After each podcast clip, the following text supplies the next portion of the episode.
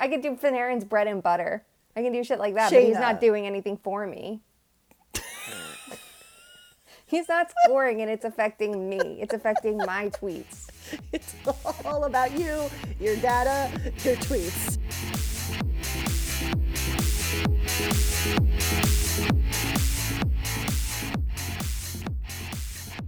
Hey, everybody, it's Alison Lukan. We are back with the Too Many Men podcast. Folks, it's, it's playoff hashtag SZN season. Um, as always, um, I am joined by the prolific analyzer, moving picture maker, adapter to all my recording requests friend, Shayna Goldman. Shayna, say hi. Hi. How are you today? I, I'm great, Shayna. How are you? I'm I'm doing well. I'm my hair is back. I'm ready. This will make more sense if people see the video. I know this is okay. So note this one down. See, this is now we're letting people into our process. Alison makes me a list of things to clip. So this will be one of them. You'll see this as a clip on Twitter, and you'll be like, "Okay, And guess it." what? It, it still won't make sense, but it's okay. It's okay. Um, Sarah was set to be with us, but those Canes, already rude enough to bust all of our brackets, have now gone ahead and scheduled their exit interviews for this morning. So we're going to get Sarah later this afternoon. We have a lot of burning topics we'll be getting to, things Shayna and I are dying to discuss, but we would never without Sarah. So we're going to get that episode out to you all shortly. But we couldn't wait to talk about that game last night. Shayna, we expected high flying offense. We expected big performances from the named stars. I don't think we expected two backup goaltenders. I don't think we expected way too much narrative about one of the stupidest calls in hockey, which is offsides. Of all the things that went down, and I've got some that we'll hit on specifically, but what what theme stood out for you? I literally watching that game last night, there were multiple times I just burst out laughing. Yeah. Like it was just insane. So what what stood out to you the most? That it was fun and chaotic, and that's all I could ask for in a series. like that was, you know, there's so much skill at the top of the Oilers lineup, throughout the Avalanche lineup. Like I want chaos from that series, especially when we know what the Eastern battle is. And I feel like we got it. Yes, things were a little funkier than I thought, and I think it's unfortunate Darcy Kuemper left with injury. You know, I, I hope he's doing okay because, you know, that's he, he got his team here and deserves credit for that. But that was a lot in like the best way. Mike Smith got pulled. He hates game ones. And uh, the best was like he said it after. He's like, we don't like game ones. Like, no, you fucking don't, dude. No, you do not. it's everything. What about what was your favorite?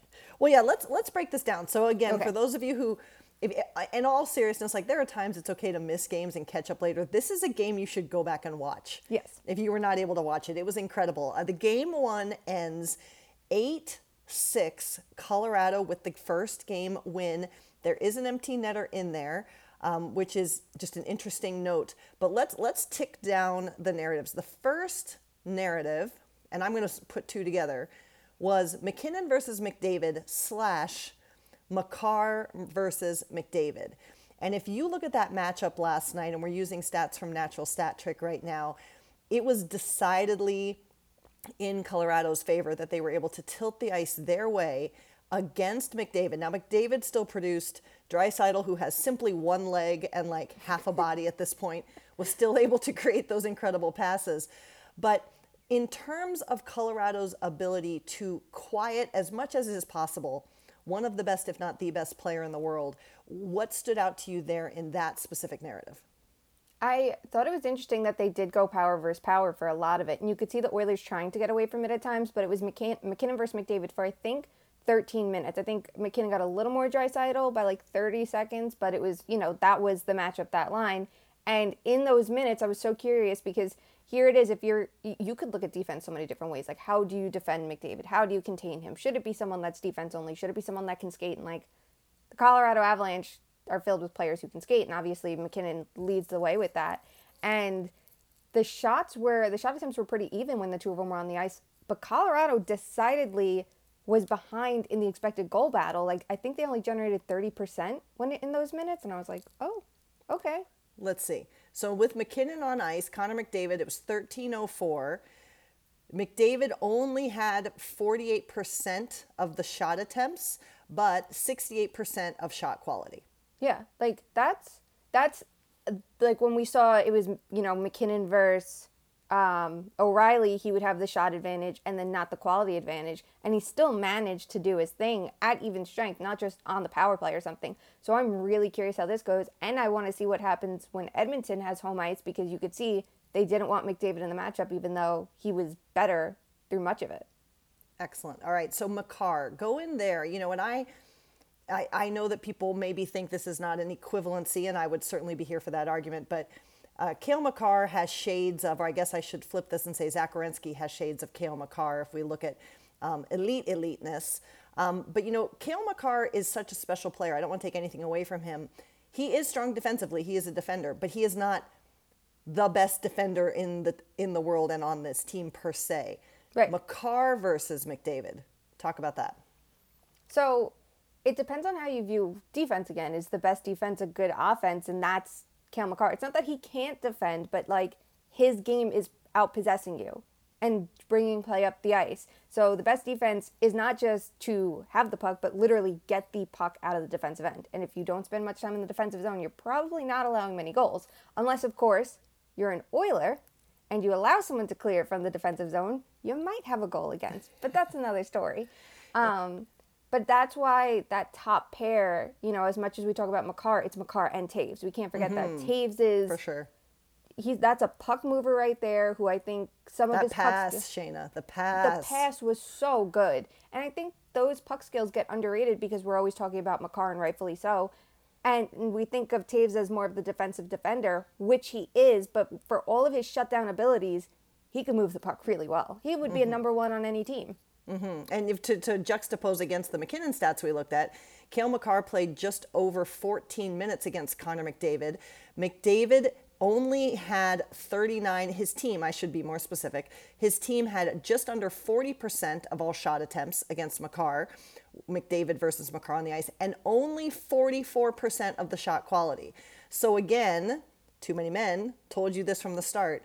This is really more about Makar, McDavid, even though Shayna likes her battle of the max. It's really looking at Makar versus McDavid. I was also really surprised, particularly at the start of the game, in Edmonton's inability to transition the puck, to move it out of the zone and up the ice. Did you see anything there that Colorado was doing specifically, other than some of the points we've already talked about? Well, it's interesting because that's something they brought Josh Manson in for. You know, like that's a player who's really good at defending the blue line and taking away scoring chances off the rush. And in Anaheim, he was on a bad team. Colorado, that's not the case, though he doesn't have Sam Girard to then flip play around as well. But you look at it, and you could look up and down that Colorado, uh, that Edmonton lineup, and aside from McDavid, you don't see as many players who are elite. You know, they, they have good players, but they don't have that elite talent at transitioning the puck. And Draisaitl's on one leg, and he's on the same line, so it's a little bit different versus if they were split up. Absolutely. Now we also were waiting for the Mike Smith game. Um, that was a journey. but but it, and you mentioned this already, Shayna. But both goaltenders leave the game. One is pulled, Mike Smith, but Darcy Kuemper leaves the game, and it's later announced by Colorado that it's an upper body injury. Now the broadcast showed him getting hit in the head twice um, in play. One of those looked a little bit more significant to me than the other, but as we talked about last episode, you can't compare a hit to a hit. A hit to the head is a hit to the head. What do you think it means if Colorado is without Kuemper due to injury more than just the balance of game one?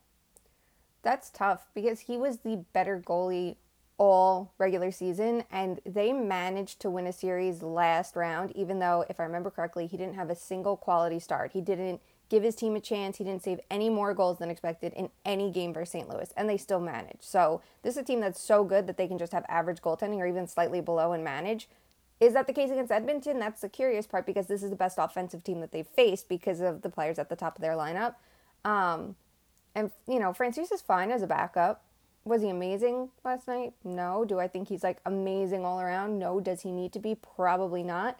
But it's not it's it's a it's a huge blow in game one right off the bat. So it's going to be really interesting. And no matter if they advance, no matter who they face in the Stanley Cup final, they're facing elite goaltending. So those games will have to be a little bit closer, you imagine. So it's like you really hope that it's nothing serious, but like we do know teams can get by with average goaltending if the team in front of them is built out, which they are.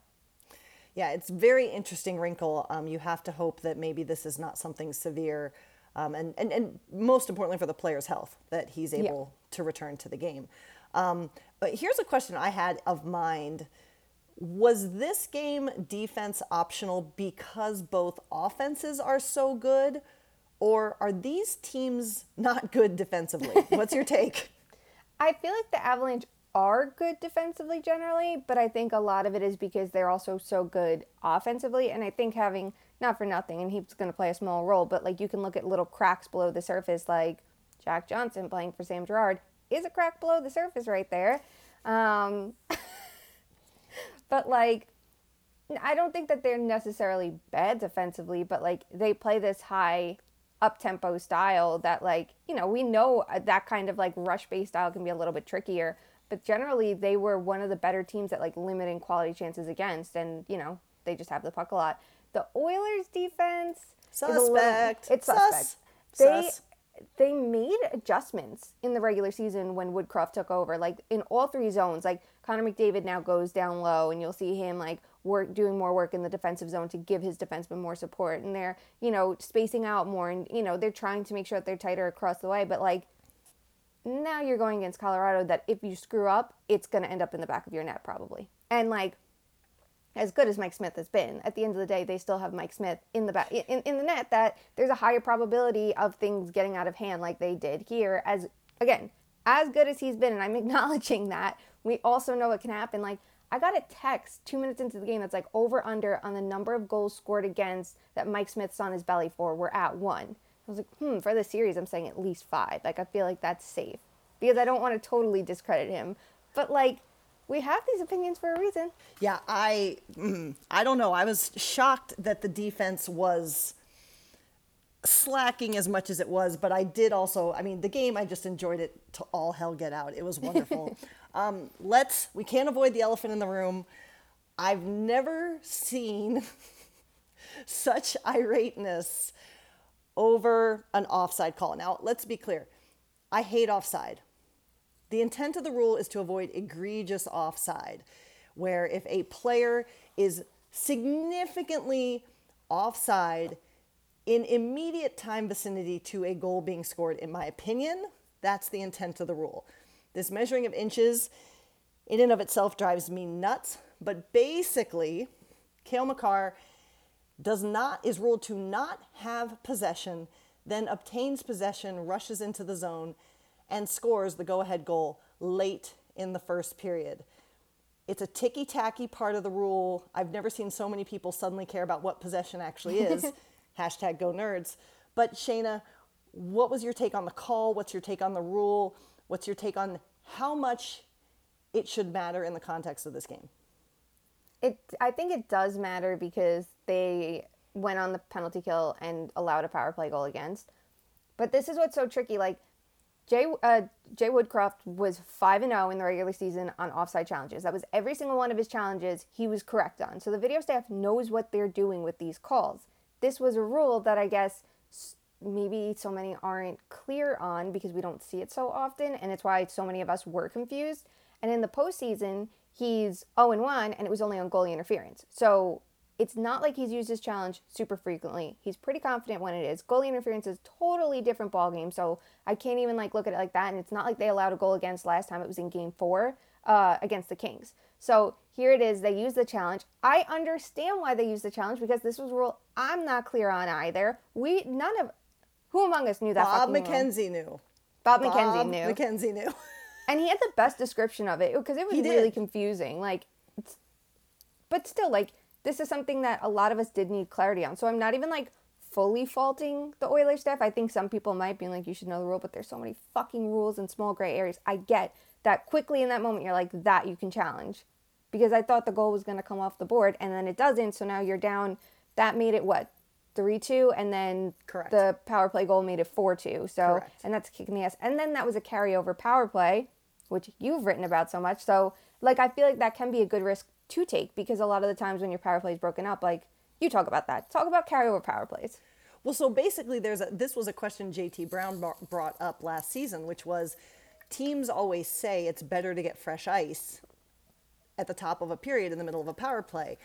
But actually, teams are less likely to convert a power play if there's an intermission that breaks it up. And we haven't dove into the reasons yet.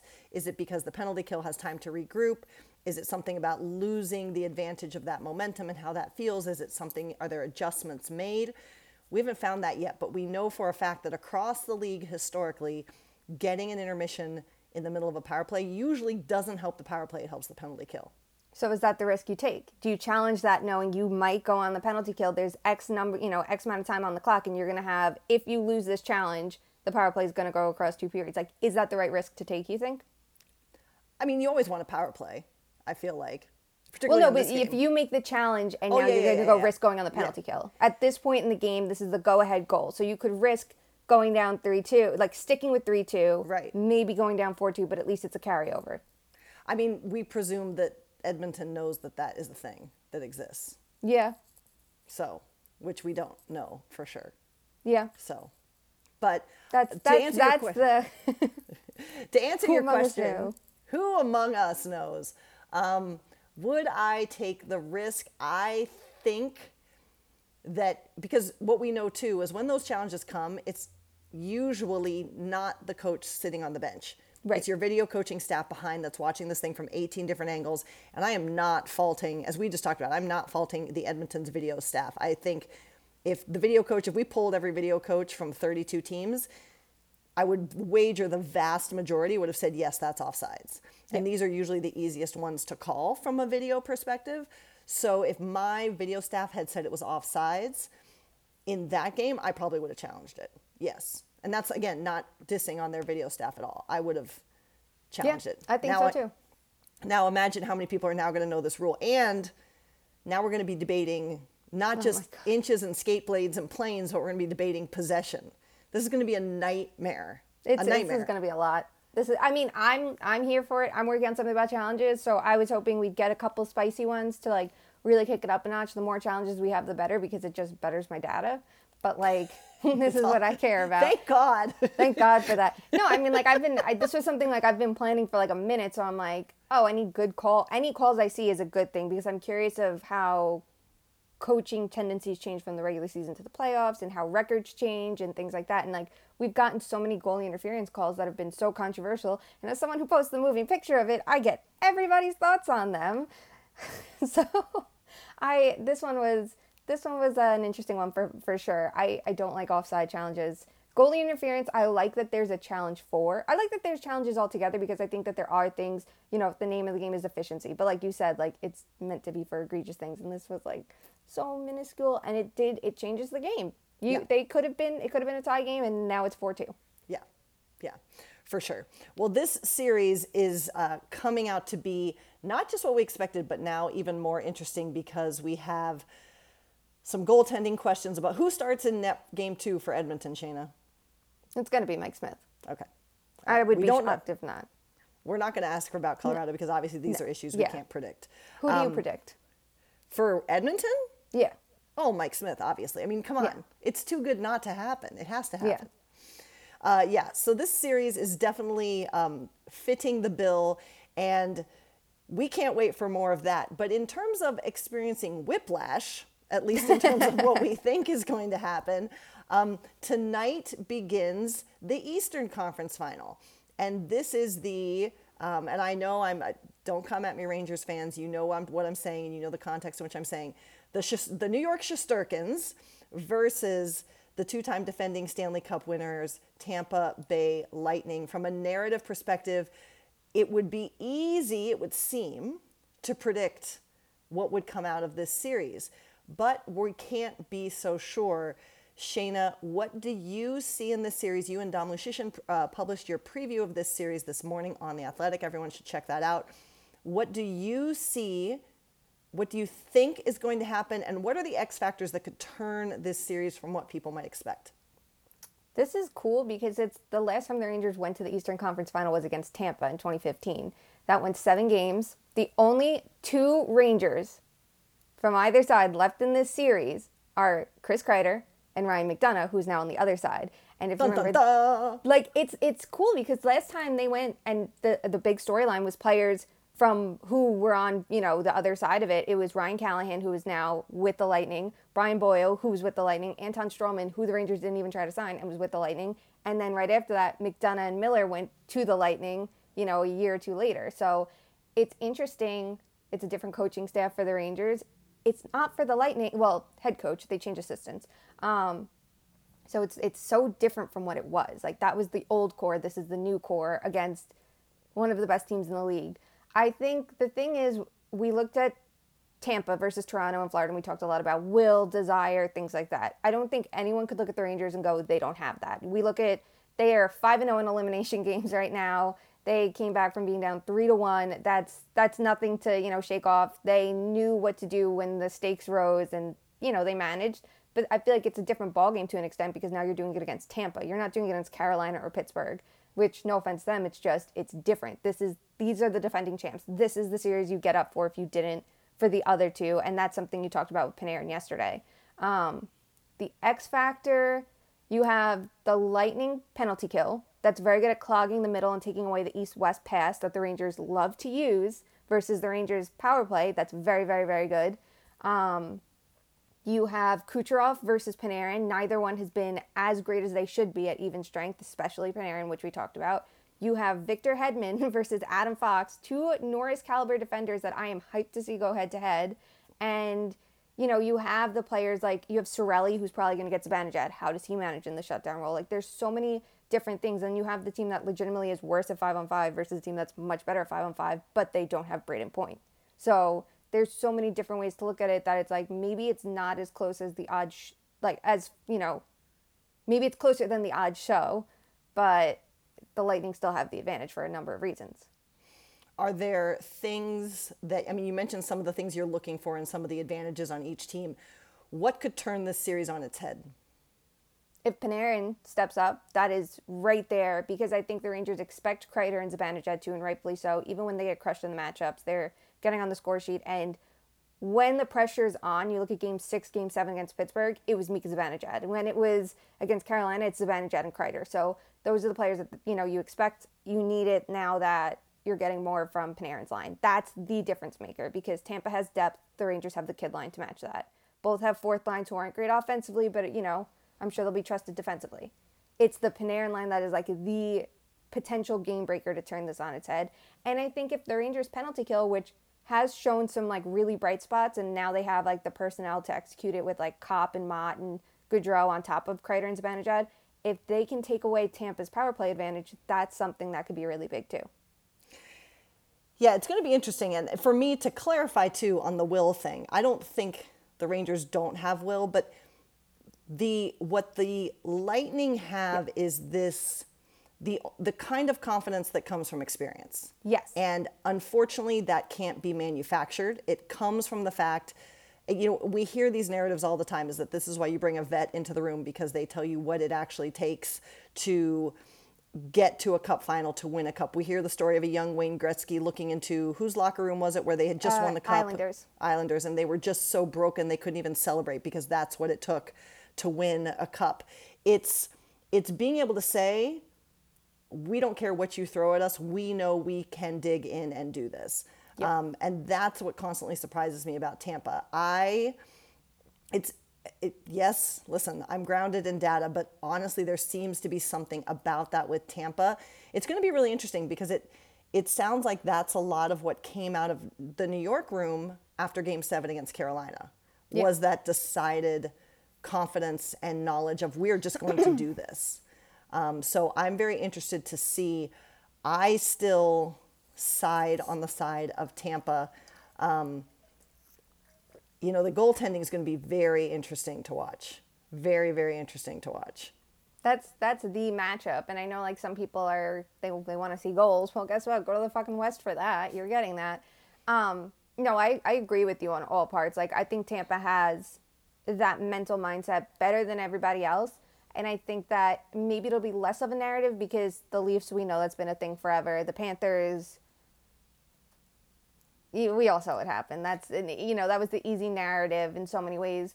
But um, goaltending is so interesting because you have Andrei Vasilevskiy who had a good regular season and started round one okay, and then when the stakes rose, locked it down. Um, and then you have Igor Shesterkin, best goalie of the regular season by a massive margin, had the toughest workload and still thrived, carried his team there. And a lot of people are like, that's such a bad narrative. And it's like, but that's the truth. They did make improvements, but he was the difference maker all season. Um, and in the playoffs, he did slip against Pittsburgh. He had no support, but he did slip and he bounced back. That's the most important thing. It's not like we the conversation stops there. Yes, he had two bad games, but look at what he did after that. And look at what he did against Carolina. He was the difference maker in that series. As much as the Rangers stepped up defensively versus Carolina as opposed to how they fell apart against Pittsburgh, Shesterkin was still the difference maker. So it's it's going to be so interesting because it adds more importance to the Lightning scoring goals, which now they don't have point to do and contribute to instead of plays. So it should be a much tighter series now because every goal is going to matter that much more and we know the Rangers have finishing talent, even if they don't generate as much, you know, below the surface. This is a top five team in rush goals in the regular season. They're a bottom five team in, you know, rush attempts. So it's like, it's that kind of thing. But now they're going against Vasilevskiy. So it's a challenge for both sides. And like every little bounce is going to matter so much. Like, I don't, are we going to see beautiful goals and those are the goals that get scored? Is it going to be the dirtiest and, you know, bouncing around pucks, deflecting off people's asses? Who the fuck knows? Well, and you know, I am honestly, I was going to ask you, and you brought it up.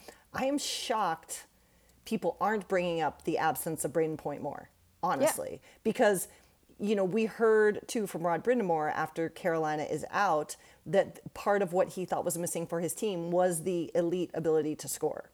And sure, Tampa has, I think, casual perception has made it look easy, particularly against Florida, but Brayden Point is part of what they need to have on paper versus an Igor Shesterkin.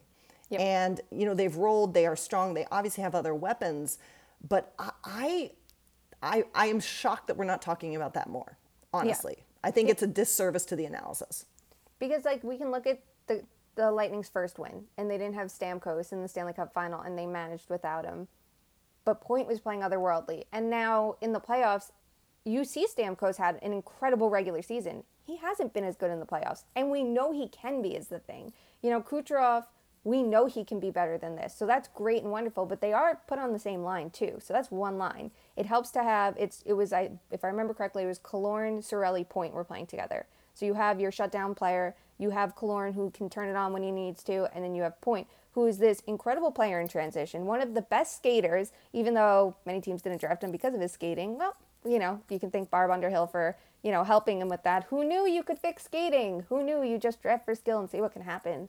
But Nick Paul's a really good utility player who can like who is filling the void to an extent, and he's been really good for Tampa in the playoffs. But like, it's Nick Paul. That's not Brayden Point. And if you have Nick Paul in your third line, your third line's better. And yes, they have the depth to step it up. But like, and it doesn't seem like Hagel's 100%. He's been good too. So you're like, that it can you know pile up and that's you know on the power play they have so many weapons that's what makes them so incredible. One of those weapons is point and now he's not there. So there's so many ways that that can burn them and maybe he comes back but they, they can't bet on that. They they can't right now. Maybe they hope that the no point and basically no Panarin no show you know negates each other but who the fuck knows? So you're saying there'd be no point to Panarin?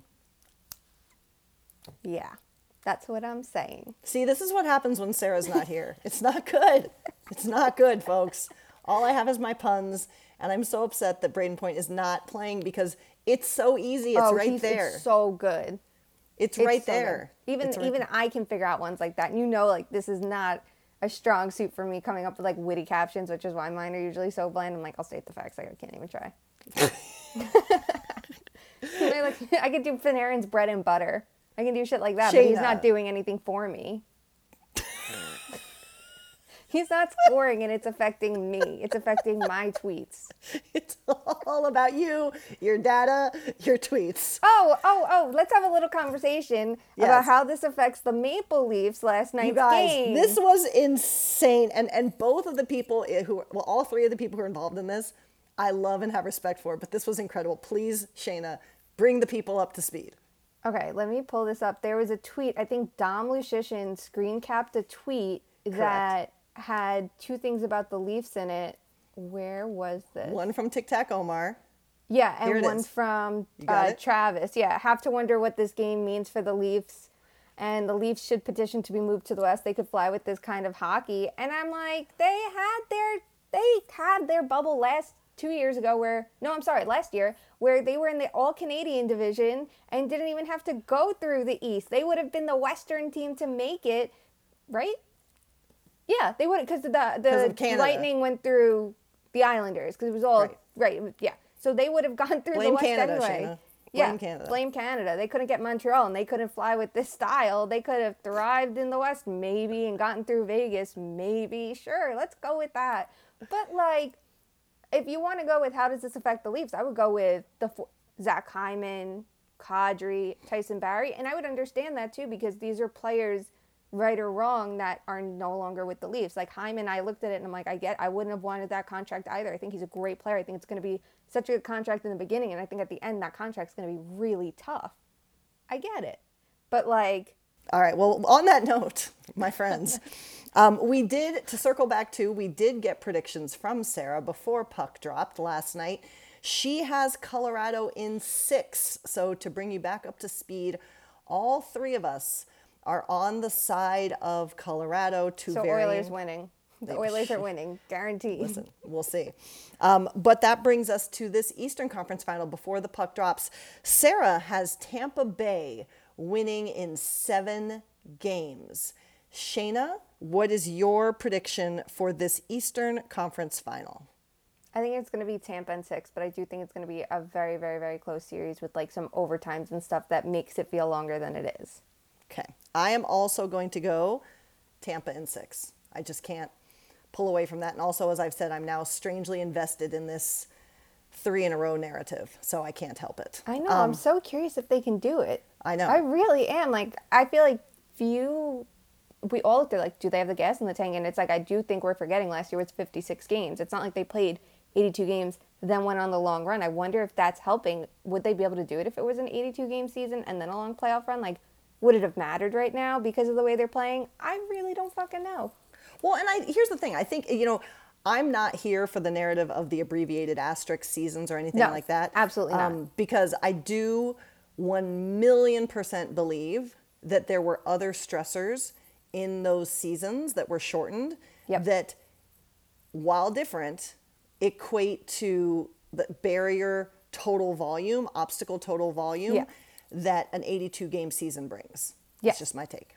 I And I, would say to do 82 at, at the at the finale of it in your third year, with still some COVID issues in there, like this is unfathomable to me. I don't know.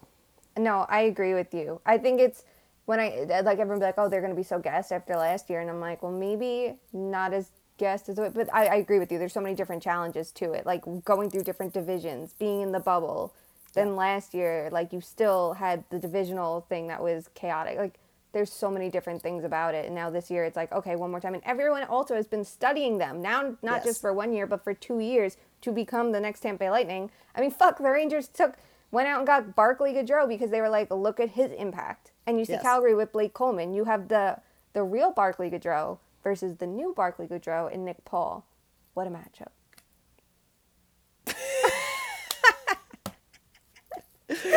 Oh God, Sarah, come back quickly. All right, friends, let's end as we always do with our fuck Mary Kill. And in lieu of what is going on and what we expect to be going on in these conference finals, here's our fuck Mary Kill for this episode. Shayna, are you ready? I'm ready. Fuck Mary Kill, blowouts, not for your hair, goalie battles, defense optional. Kill blowouts. I don't even care if it's the team I want to see win. I hate them. It's not exciting. I want to be engaged for all 60 minutes. Kill them. I will fuck goalie duels. I think I actually really do love goalie duels. Like above all else. Like I always, but like I don't like. Then sometimes like they end on a shitty goal, and that annoys me. Like I want it if it's a, like this perfect goalie duel. I want like the like let's say it's a one nothing game. I want that goal to be like beautiful, and sometimes they're not, and that will frustrate me. So I'll only fuck that, and I will marry defense optional because like you're engaged the entire time. You're so excited about it, and I just think that there's so much chaos, and you get to see like speed and skill on display in a lot of those games, or skill in the goal scoring department and chaos on the other side with a lot of snow angels and i just think it's super entertaining so i'll marry that because it'll keep me you know entertained the rest of my life And again, it's it's all about Shayna, just so we're clear. Just so we well got these that are under. my picks these are my picks so yes if i have to commit to marrying one of them that's what i choose I will also kill I'm the blowouts. Maple Leafs. Who knew? Oh my God! Here we go. I'm the Maple Leafs. Shayna, you should feel badly about that. i do All right, I am also going to kill blowouts, particularly for playoff hockey. We should be seeing elite competition against elite, or as elite as possible. And so to see such disparity that comes from a blowout is no fun and is not deserving of playoff time. I am going to flip on you, though. I Okay. am going to actually marry goalie battles, and here's why.